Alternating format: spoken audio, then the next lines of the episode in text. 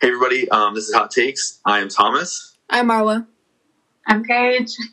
And I am Andrea. And for this episode, we're going to talk about whether post secondary education and colleges should reform themselves to match where we are as a nation today. And this is obviously a really controversial topic with people on one end of the spectrum thinking that post secondary education should be significantly cheaper, and then other people with concerns about the cost of that to the government and if it'll change the value of getting degrees and what that means. So I'm wondering what you guys think about this.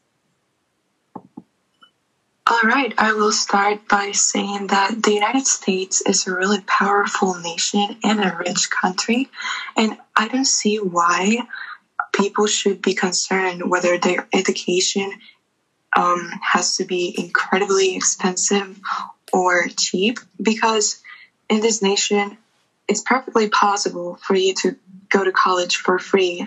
It is just about people wanted it that way because we have seen in other countries people obtaining higher education for free. And even if it's private, it would be like the price of a MacBook, and you will not drown in student debts as the youth and like young adults do today. I believe higher education should be free and private education should be significantly cheaper. Um, I agree in the sense that um, public post secondary education should be free.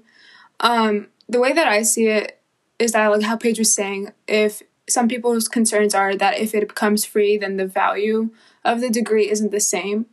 But to that, I'd say that that shows that the value of a degree was always in the money to purchase it and never in the education itself. And because of that, it, you're gatekeeping education to become only for the people who can afford it. And in that sense, it switches over from being a tactic to gaining education to just being a tactic to continue being wealthy and also gain wealth for people who may already be upper middle class. And for the United States specifically, although we are rich in the sense that our country does have a lot of money compared to other countries, even though they're able to do, even though they're able to make public education free for post secondary, I think the reason that we don't do it is because not only is it controversial, but the reason it's controversial is because we've made it so normalized where not paying for education seems weird, even though we have public education for K to 12. Um, and also for the United States, if you go into any public high school and go around the cafeterias, you'll see people from the military trying to stake out the low income students and get them to join the military so they can come back and get free education. And when you make education free, then you can't have the military industry that the United States has. So it does take away some of that power, and being able to gatekeep education is a way to keep people in the social status that they're at, and it limits social mobility. But that's the way that I see it. Um, so not necessarily as a rebuttal to what um, Andrea and Mar were saying, but almost as um, I guess you could say looking at it from the other side. Um, I think the U.S. is entirely capitalistic um, in the sense that they love their money. Um, and this has been ever truer as we've progressed as a nation. Um, you know, and we've gone into this this capitalistic um, society, everything everything that sort. Um, and it's not necessarily that colleges necessarily run the economy because they don't. Um, do they function as a large part of it? Uh, I can really, I'm not entirely sure I can provide that information, um, but I'm sure they do play at least a, a, a small part in the economy. Um, this thing, it, it, doesn't even come down to the economy necessarily as much as it does um, the ramifications that making education um, free might have on maybe like uh, I just think of like facilities, programs, everything of that sort. Um, for instance, I know March Madness brings in uh, I think ninety percent of most Division One schools um, profits for the year, um, um, along with football. And if you know if if I guess you could say if college is made free and these schools can't provide those facilities um, and everything of that sort, I feel like there would be certain ramifications against the colleges themselves trying to provide these assets and everything like that to these athletes, um, which could be dire in the sense that, you know, sure they're making that much money, but it's simply going right back into the school rather than the programs or anything like that.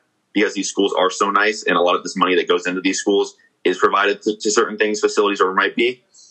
Um, and, and, I mean, I just look at it from, I guess you could say, an economic standpoint. Um, but I perfectly, I definitely understand what Andrea and Marwa are saying. Um, just that it certainly could be free. Um, but Marwa also said, you know, they're gatekeeping it. I mean, that is how government does in fact function. You know, they like to gatekeep certain things to keep things regulated and in, uh, in order.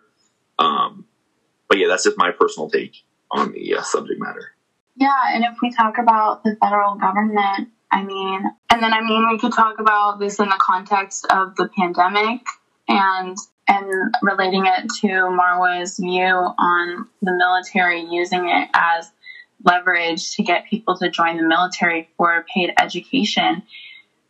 I mean, we could talk about what if the federal government took money from the Department of the Defense of Defense and used it towards helping keep those public educations or public universities cheaper instead of using the money that people would have gone into the military to use for a paid education.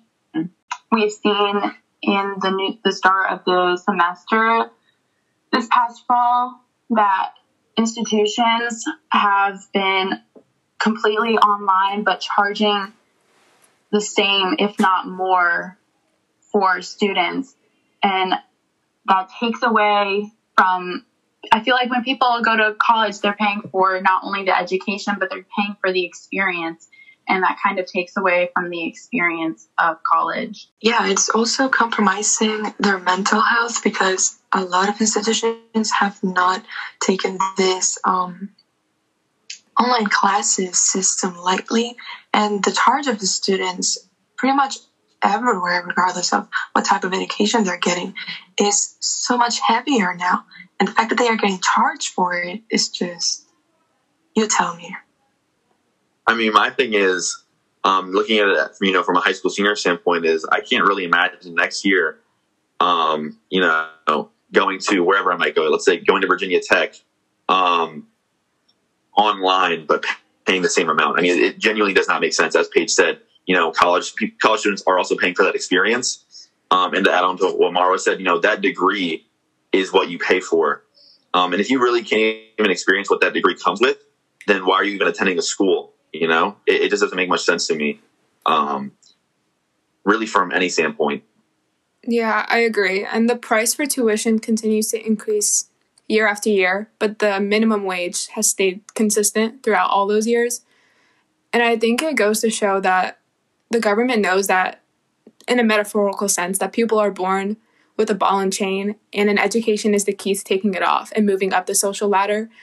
But limiting the num- number of people that have that key leaves them to be weighed down and it's a lot more easier to get people to work 80 hour work weeks and doing this and that that other people might not do if they have an education or a degree um, but also even though the price of tuition is going up the value might not even be the same because a lot of entry level jobs will require a bachelor's degree where it didn't used to be like that and because of that it just doesn't hold the same weight anymore yeah it's almost like a degree does not guarantee you a job anymore. And I feel like sometimes, depending on who's getting the degree, it has value as well. Yeah, I agree. All right, everybody. That was episode two of our Hot Takes podcast.